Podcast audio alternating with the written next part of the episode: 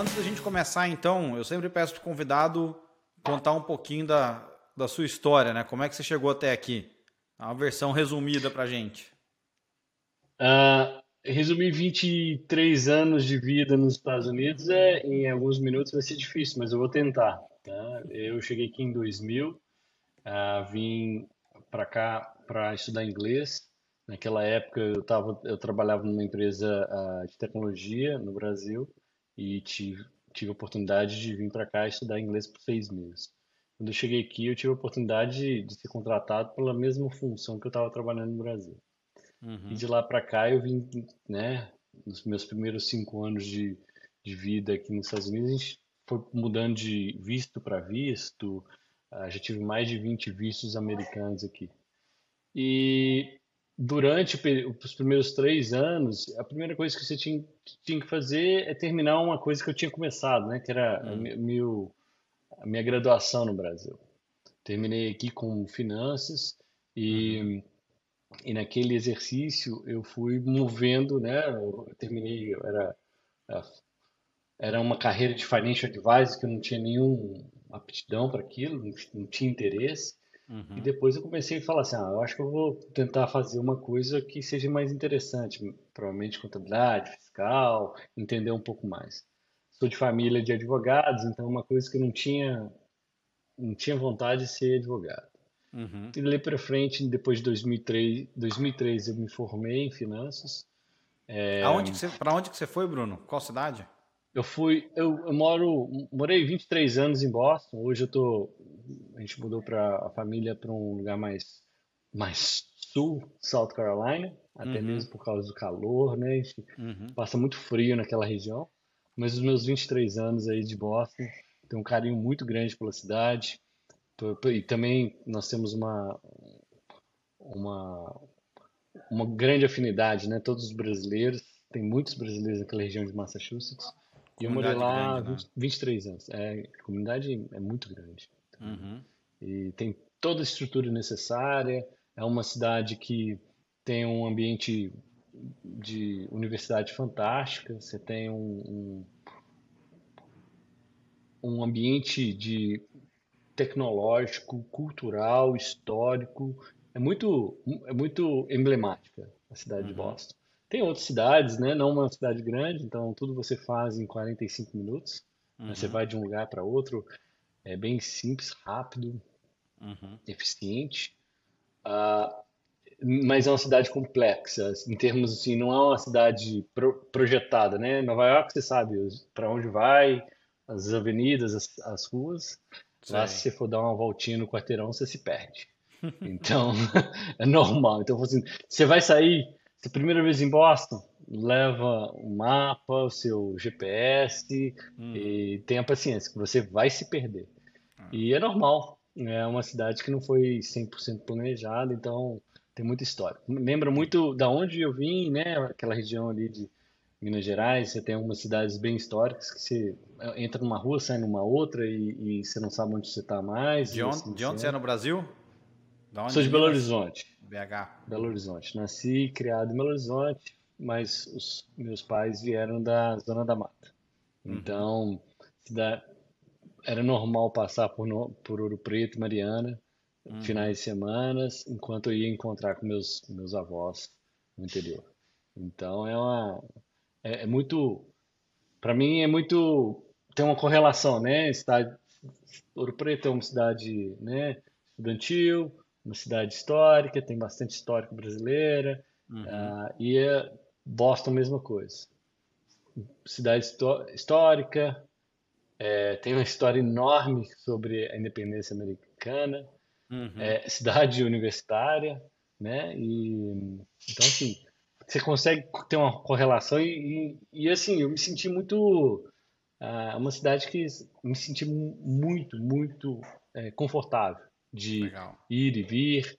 A escola era no meio, né? A Suffolk University foi que eu fiz o meu primeiro primeira graduação, era no meio da cidade, então depois de duas semanas você já sabia se locomover. Uhum. Não é uma coisa difícil, mas você já estava foi uma coisa simples, né? De você estar ali, viver aquele momento e até hoje. Né? E, e você não escolheu Boston, né? Você foi, pelo, você foi por, transferido pela empresa, é isso? Não, eu fui. Eu, eu, o meu irmão torto foi estudar, fazer um MBA, naquela época era hum. época de MBA, uhum. e eu estava aguardando a minha relocação dessa empresa que eu estava trabalhando para a Alemanha. Ah, e esse projeto nunca, nunca se concretizou. Uhum. E aí, enquanto eu estava esperando, eu vim para estudar inglês e nunca mais saí da cidade. Ah. É, são coisas coisas do, do, do destino, entendeu, uhum. Juliano? Legal. Bom, e, e, aí, e aí é você formou? Formei em 2003, uh, abri uma startup uh, de Construtec na época, hoje é um, um, big deal, todo mundo fala sobre isso, né? A gente fazia sourcing de produtos em países de terceiro mundo e vendia no, no, no Lowe's, nos grand, grandes depots que a gente chama uhum. nos Estados Unidos. Em 2005, nós fizemos um reverse merger com as, um, um SPAC, que hoje é um bambambam, bam, bam, todo mundo fala de SPAC. Isso uhum. SPAC já existia desde 95, eu acredito. Uhum. Fizemos isso, eu saí da operação em 2005 e voltei a fazer o meu mestrado em contabilidade. Tá. E dali eu fui trabalhar na Deloitte Touche de Boston, onde eu fiquei uhum. até 2009. É, uhum. 2009 eu, eu comecei a sair de lá. Eu trabalhei na Deloitte na, na área de, de auditoria barra transações, onde fiquei lá cinco anos. 2004, é, dois, final de 2004 até 2009, a gente estava trabalhando lá e fazendo transações, uh, IPO, mergers, spin-offs, assim, certo? na região de Boston, né? Na região uhum. de Final, do, final de 2008, 2009 já estava fazendo transações no país inteiro e em 2009 eu tomei a decisão de sair e abrir Drummond. Na época eu era sozinho, abri Drummond e estava procurando transações para fazer, ajudar empresas brasileiras e americanas.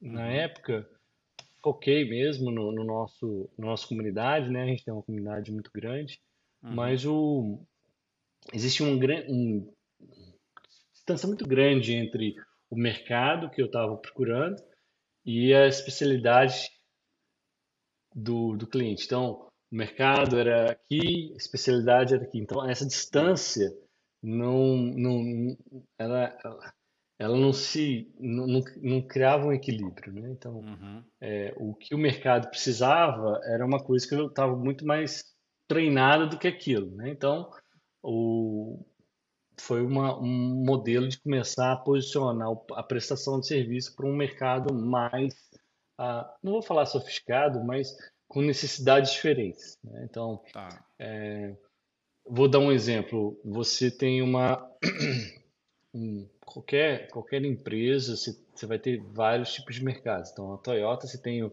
o mercado de é, funcionar de carros para né, pessoas é, entry levels, né, que a gente chama de, de new users. Você uhum. tem a Toyota, você tem a Lexus, né, que são a mesma empresa vendendo carros, né, a mesma empresa fabricando carros, mas você você tem um target diferente para carros diferentes. Uhum. E aquilo eu estava rodando um, um, business, era eu, mas uma funcionária. A gente chegou a dois ou três funcionários em 2009. Uhum. E eu falei assim: ah, não, isso, aqui não. Isso aqui eu tô, tô dando morro em ponto de faca, né? Uhum. Não é esse mercado. Ou, ou existe um outro mercado. Então a gente estava começando vendendo, a questionar. Você estava vendendo um Lexus para quem só queria comprar um Toyota, é isso? Nem isso. Ou hum. até mesmo o entry level, né? Que é aquele carro da, da Toyota é o. Esqueci o nome dele, é o. Ixi, depois a gente pode até procurar na internet. Hum. É, mas é aquele mais barato de todos, tá. entendeu? É exatamente uhum. isso. Você tava, você foi treinado para fabricar e entregar Lexus, mas você estava uhum. entregando to, versão do Toyota Corolla usado, entendeu? Uhum. Você estava conversando com aquela pessoa que precisava daquela versão. Cara, uhum tinha um conflito grande aí de, de, de mercado com a oferta de, de- do produto final, né? Tá. Aquilo ali eu comecei a questionar se existia um outro produto final que poderia ser na mesma, na mesma modalidade. né? Uhum. É, hoje a gente chama isso de product fit, né? Não é nada demais. Você fica questionando aonde que vai, o seu produto vai estar localizado dentro do mercado, né? Uhum. É muito, né? Uma batata, por exemplo, né, Juliano? Na a batata, uma batata no, no Uhum. campo, ela é, é só um, um vegetal. Uhum. Ela na CEAGESP, ela é, é um, um produto de commodity. Ela no McDonald's, ela é uma, uma prestação de serviço. E Uhum. ela no, no Outback, ela é uma experiência. Mas continua sendo a mesma batata, você concorda? Então, assim, você tem mercado para todas elas no mesmo espectro, né? Mas é o mesmo produto. Entendi. E aí foi que a gente, primeira coisa que eu fiz, eu fiz na época, eu fui ao Brasil e comecei a testar product fit daquela Uhum. prestação de serviço. É, tirei uma semana para conversar com várias pessoas do mercado para entender, tirar dúvidas é, e, e entender qual que, que, que funciona, o que, que não funciona Uhum. conversei com várias pessoas, pessoas do mercado, cliente, possíveis clientes, possíveis canais, para entender onde que poderia ser a, o melhor posicionamento da empresa e do produto, né, do product fit da, daquela empresa. E marquei 11 ligações, reuniões em São Paulo, 11 reuniões em uma semana é muito, né, porque para onde você vai é muito difícil se, se locomover, né? É, e depois de quarta, depois do terceiro dia, eu cancelei o resto das reuniões no final do- da semana, voltei frustrado, porque todo mundo não conseguia entender o que eu estava querendo criar e todo mundo não conseguiu entender que eu não queria sair dos Estados Unidos para voltar para o Brasil. Eu queria continuar nos Estados Unidos e, e vender a, a prestação de serviço para um mercado que estava possivelmente necessitando daquilo, né? Sim. E assim, todo passei nas grandes Big Fours, nas Big Eight, nos em clientes e assim sendo. Voltei, na época a, a minha esposa, eu falei com ela, ó, larga desse, dessa ideia, eu vou pegar aquele cliente que eu tenho, vou prestar o serviço para ele e vida que segue, né? Isso era depois do carnaval, né? Eu passei porque né, a gente faz negócio no Brasil depois do carnaval. Então, Uhum. Depois do carnaval, você começa a fazer as ligações, reuniões e assim sendo. Na época, hoje ela é minha ex-esposa, eu falei, ó, não dá mais, esquece dessa ideia, tô pulling the plug, vou focar nisso aqui. Daqui a dois, três meses a gente observa o que que a gente vai fazer, né? E aí eu tava com, eu tava finalizando a operação, finalizando com uma, um- uma, uma funcionária, tinha uns clientes, não pagava as contas, mas eu falei assim, ah, vou, vou continuar com um ou cliente, que esse cliente eu estava trocando, mas isso aí era puramente self-employment, né? Era ele me contratando, não tinha nem, eu não poderia colocar a funcionária naquela aquela função. Uhum. E aí eu falei assim, beleza, eu vou terminar isso aqui. Primeira semana, segunda semana de, de abril, isso já tinha passado provavelmente um, um, uns 45 dias daquela reunião que eu fiz. Uhum. Eu estava trabalhando e tal, no cliente, o telefone tocou, ó, Bruno, aqui é Sou em Sou, eu tô querendo, precisando de fazer uma due diligence de um fundo nos Estados Unidos, queria saber se você pode ajudar. Uhum. Posso. Aí peguei o telefone, posso. Eu falei, você tem time? Eu falei Tem. tem, tem sim. Bora lá. E aí, aí foi aonde que começou a clicar as coisas e entender qua- aonde que era o nosso product fit daquela, daquele, daquela oferta do produto. Uhum. E isso são momentos na caminhada, né, de uma empresa que você vai começando a observar e falar assim, ó, é, pô, isso aqui é um sinal interessante. Pegamos aquele cliente, aquele cliente foi uma, uma transação pública, né? Foi aquisição da Semig e da Light, né? Quer dizer, a, a Semig comprou a Light, na época, uma parte da Light, e a gente pegou, fez todo o processo de diligence, é, a empresa já estava aberta, já, já todas as licenças, né, tudo certinho, que lá demorou dois anos, aquilo conseguimos criar escala no business, ah, uhum. chegamos a ter seis, sete funcionários, né, naqueles primeiros dois anos, depois que terminou a transação, entregamos o, o, produto final, fui, fui lá em, em, Belo Horizonte, né? Cheguei lá na CEMIG com a documentação toda pronta. Aí eu está aqui, ó, seu fundo, finalizou a aquisição, está aqui, do dele, a gente está aqui. Aí ele, o CFO, olhou para mim e falou assim, mas agora quem que vai cuidar desse fundo para nós? Você pode uhum. fazer isso? Posso. Peguei eu, a mesma documentação que eu entreguei, eu peguei, levei, voltei de volta para Boston e continuamos uhum. o trabalho mais um ano e meio. Eles liquidaram o fundo, trouxeram, internalizaram os ativos para o, o Brasil e, uhum. e ali foi uma, uma, uma, um aprendizado, né? Um aprendizado tanto para os ah, as pessoas que estavam trabalhando, né? Que eram estagiários que não tinham aquela, aquela experiência de Big Four, né? Porque Big Four te, te dá essa exposição à, à, empresa, você trabalha numa empresa grande de consultoria, você entende, né, Juliana? Que uhum. por mais que te dê uma exposição, ela, ela é um, um, chamado, ela é narrow view, né? Então você vai fazer só aquilo, mas você vai ter uma exposição broad, né? Então, ou então você vai poder numa empresa de pequeno médio porte, você vai ter uma exposição é, pequena, mas com views broads, entendeu? Então, assim, você vai fazer uma transação, mas você vai fazer a transação vi, vi, vista de um, de um do, do nível do board director, né? Uhum. Que é, são maneiras diferentes de você absorver conhecimento, tá? Então, naquilo para mim levou a empresa para um novo patamar, isso já era 2012, 2013 e a gente já estava rodando cerca de 20 ou 25 clientes, nós éramos 6, 7 pessoas. Uhum. E aí eu falei assim, ó, agora está na hora de começar a trazer é, é, né, sócios para que a gente possa capitalizar isso aqui e fazer esse negócio crescer. É, crescer ou, ou cresce ou fecha, né? Uhum. Porque você tem você tem duas ações quando você é self-employed.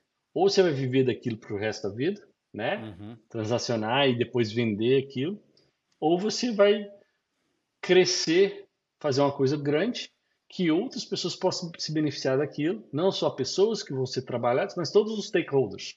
Uhum. Assim, ó, vou, vou, Bom. A opção de ser self-employed eu já sou. Uhum. Né? Agora a gente tem que ser tem que fazer com que o, o business cresça e, e proporcione um, um, um, crescimento né, global e estratégico para todos os, todos os stakeholders. E em 2013, eu acredito que em 2013, eu encontrei o meu, uh, meu primeiro sócio, Michel de Amorim, no aeroporto de. Eu fazia viagem Brasil, Estados Unidos, até hoje viajo bastante. Uhum. Ah, em Manaus. A gente estava chegando em Manaus, ele tava, a gente encontrou na, na fila de imigração de Manaus. E aí eu estava chegando, o inspetor em Manaus é um, um, uma, um, outro, um outro Brasil, né? E na época, isso começo de 2010, 2011, a pessoa fazia a inspeção na, na inspeção aduaneira Sei. com uma vara de, de, de, de bambu desse tamanho. Ela fazia uma fila, a, pedia para todo mundo abrir as malas uhum. e ela ia entrando com aquela varinha de bambu e puxando Vai. assim. Ah. E eu falei assim, gente. eu passava ali provavelmente duas vezes por mês, porque a gente tinha um uhum. cliente grande em Manaus. Eu ia e voltava para os Estados Unidos a Manaus. Depois acabei morando em Manaus por seis meses. Uhum. E, e eu falei assim, cara, pode ficar tranquilo que a, aquele inspetor ali ele vai ver o nosso tamanho da nossa malinha e vai passar, porque eu passo que todo mês ele vai assim, tranquilo. Uhum. Ele falou assim, mas Aí o Michel, eu falei, mas por que que você conhece? Ah, cara, eu venho aqui duas vezes por mês, ele, ele já, já sabe. Só, só tem dois voos internacionais a Manaus na época, né? Então, diário. Então ele sabe, e todo mundo, todo mundo se conhece em Manaus também, né? Uhum. E aquilo, quando ele falou assim, mas o que que você faz? Eu falei assim, eu sou CPA. Ah, ele falou assim, eu também sou CPA. Aí eu falei assim, ah, que joia, vamos conversar, papapá, pipipi. Dali a gente saiu para almoçar, saímos, ele tinha um período para ficar em Manaus, ia pegar o voo de conexão para o Rio de Janeiro só mais tarde, tinha seis horas de layover. Levei ele para conhecer Manaus. E ali a gente conheceu, batendo papo. Um mês depois a gente, eu, eu adquiri mais um cliente grande que eu não tinha condições.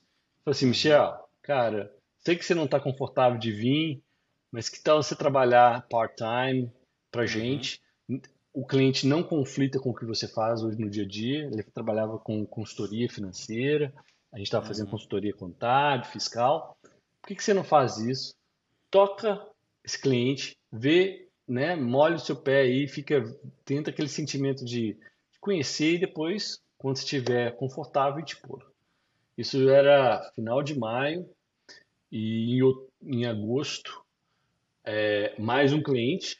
Aí em outubro a gente falou assim, ó, então vamos, beleza, agora vou, vamos fazer mais um, vamos, vamos trazer um funcionário aí em Miami. né? Uhum. Miami, a gente colocou o primeiro funcionário e ele era o subcontratado. E aí essa, essa pessoa estava trabalhando no, no- em Miami, escritório de Miami, foi a primeira pessoa que começou, a gente não tinha ninguém, tipo um sócio em Miami. E Uhum. dali para frente a, cresceu o negócio. Você vai, você vai reinvestindo, as pessoas vão começando a conversar. Hoje 65% dos nossos novos clientes são, são clientes, são referências de outros clientes. Nós, Uhum. nós, a gente tem cerca de mais ou menos 500 leads por, por mês, né? Uhum. É uma, é um, é um, um bolo de neve, né? Ele é uma bola de neve que só vai crescendo. E é uma, um- uma coisa que muito interessante depois que você pega um, um certo nível, um, um certo tamanho, entendeu, Júlio? Uhum. E aí você, quando você cresce 40% todo ano após ano, tudo que você fazia no passado é 40% diferente ou maior do que esse ano. Então os processos têm que ser modificados, têm que ser reacessados, têm que ser É. questionados. As pessoas que faziam ah, ano passado e, e são têm que ser questionadas se elas têm os skill sets para fazer aquilo, né? Porque Uhum. poxa, antes era operacional, agora você tem que ser gerente. Amanhã você vai ter que ser executivo, né? Ou então você vai ter que ser gerente e operacional ao mesmo tempo. Então, quando você tem um processo de escala muito, muito rápido e você vai crescendo muito rápido, tem que existir um, um processo de check and balance em todos os mo- um processo operacional, gerencial e, e estratégico. E isso é, é fundamental em qualquer business, né? Então, se você tem uma empresa, se você tem uma empresa que vende cachorro quente, amanhã você vai vender 10 cachorro quentes, é uma coisa. Depois você vai vender 100 cachorro quentes, é outra coisa. Quando você tiver segunda loja vendendo 100 cachorro quentes com a mesma loja vendendo 100 cachorro quentes, é um outro processo. São Uhum. outras qualidades que você precisa de ter. E isso a gente não vê no dia a dia. Você só vai fazendo. Você só É. vai fazendo. Mas você não para para pensar e fazer, fazer uma análise assim, tipo, não só uma análise de, de autoconhecimento, assim, assim, pessoal, o que, que a gente precisa hoje para que daqui a um ano a gente não tenha as dores de hoje? Uhum. né? E não só as, não só em termos de processo, controles, mas também em termos do Bruno, do Juliano, do, da Maria, do João, em termos de qualidade, de aprendizados. O que você precisa de aprender hoje para que amanhã esteja servindo melhor do que hoje? Isso para mim foi um aprendizado, né, fantástico. De lá para cá a empresa vem crescendo em números é, de startup, né? Então, assim, oito, é, 100%, 120%, 200%. A gente já está chegando num, num- num tamanho aí de 40%, por 44% média, ano após ano, que eu acho que é um, um número muito interessante. A gente tem um, a gente tem um fun fact aqui, né? A gente fala isso para sempre, né? Nós, Hum. nós eu fundei a empresa em 2009, 2010 a gente estava fully function, né? Uhum. Então a gente viveu é, governo Obama, governo Dilma, não, governo, governo Obama, governo Lula, governo Dilma, governo Trump, governo um, Bolsonaro, e... Bolsonaro, Biden. governo Biden, uh, e tem, tivemos também o nosso presidente, o presidente do Brasil também, o Temer. Temer, né? Uhum. São oito presidentes. Uh, saímos de crise de 2008, que demorou até 2011, crise de 2014, 15 das elétricas no Brasil, a crise que a gente passou agora, pandemia, inflação, guerra, inflação no Brasil, né? Uhum. E a gente continua crescendo. Então, assim, é um business que a gente percebeu que nós éramos um business essencial no dia que primeiro dia de, de pandemia. Hum. Todo mundo só se falando assim, pessoal, reunião executiva. Estamos em pandemia. Todo mundo vai para casa. Todo mundo vai para casa. Mandamos a mensagem para todo mundo para casa. Em seis horas a gente estava funcionando, porque 20% da nossa, do, nosso, do nosso time já estava full, full time remoto. remoto. Então, em seis horas a empresa já estava funcionando remoto. Aí, pessoal, o que, que a gente vai fazer? Pessoal, reduz todos os tipos de salários para sócio. Uhum. E vamos ver o que, que vai dar. Porque o que a gente tinha que gerenciar era cash e as expectativas dos nossos funcionários. Uhum. Só isso. Era estado de emergência. Estado de emergência. Em, 30, em, em 15 dias nós observamos que nós éramos essenciais e uhum. todo o efeito nós éramos o conduit daquelas transações.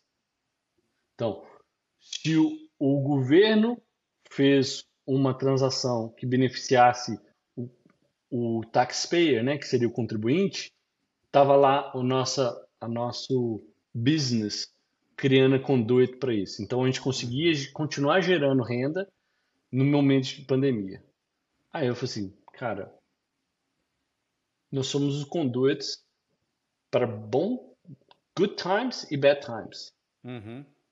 Né? Então, as pessoas falam assim, mas por que, que vocês crescem? Bom, nós somos os back office, nós somos uma plataforma de back office que a gente entrega no good times, quando existe uma expansão de business que ocorreu logo depois da pandemia, com os VCs, as startups da vida, e pipipipopopó. Gente, não existe controller, não existe contador, pessoal de fiscal, em lugar nenhum para absorver a mão, a, os novos empreendedores investindo. Uhum. Concordo? Quando tem expansão. A gente vai estar lá para ajudar essas empresas de pequeno e médio porte a escalar. Entendeu? E aí, quando há uma, uma, uma, uma inflação e uma queda, uma redução de, de business né, que está acontecendo, que está sendo criado nesse momento, é uma, né, um, um, um, momento de economia que é com juros muito altos, um monte de gente mandando, sendo mandando embora, pipipipopopó, o nosso, o no, a nossa plataforma ela só flipa para o outro lado. Então, assim, uhum. o mesmo custo que você tem para expandir agora é o custo menor do que você tiver a mão de obra lá. Sim. Então, em good times, nós expandimos com os novos empreendedores e em uhum. bad times nós somos a opção de, de cascarim. Uhum. Sim. Entendeu?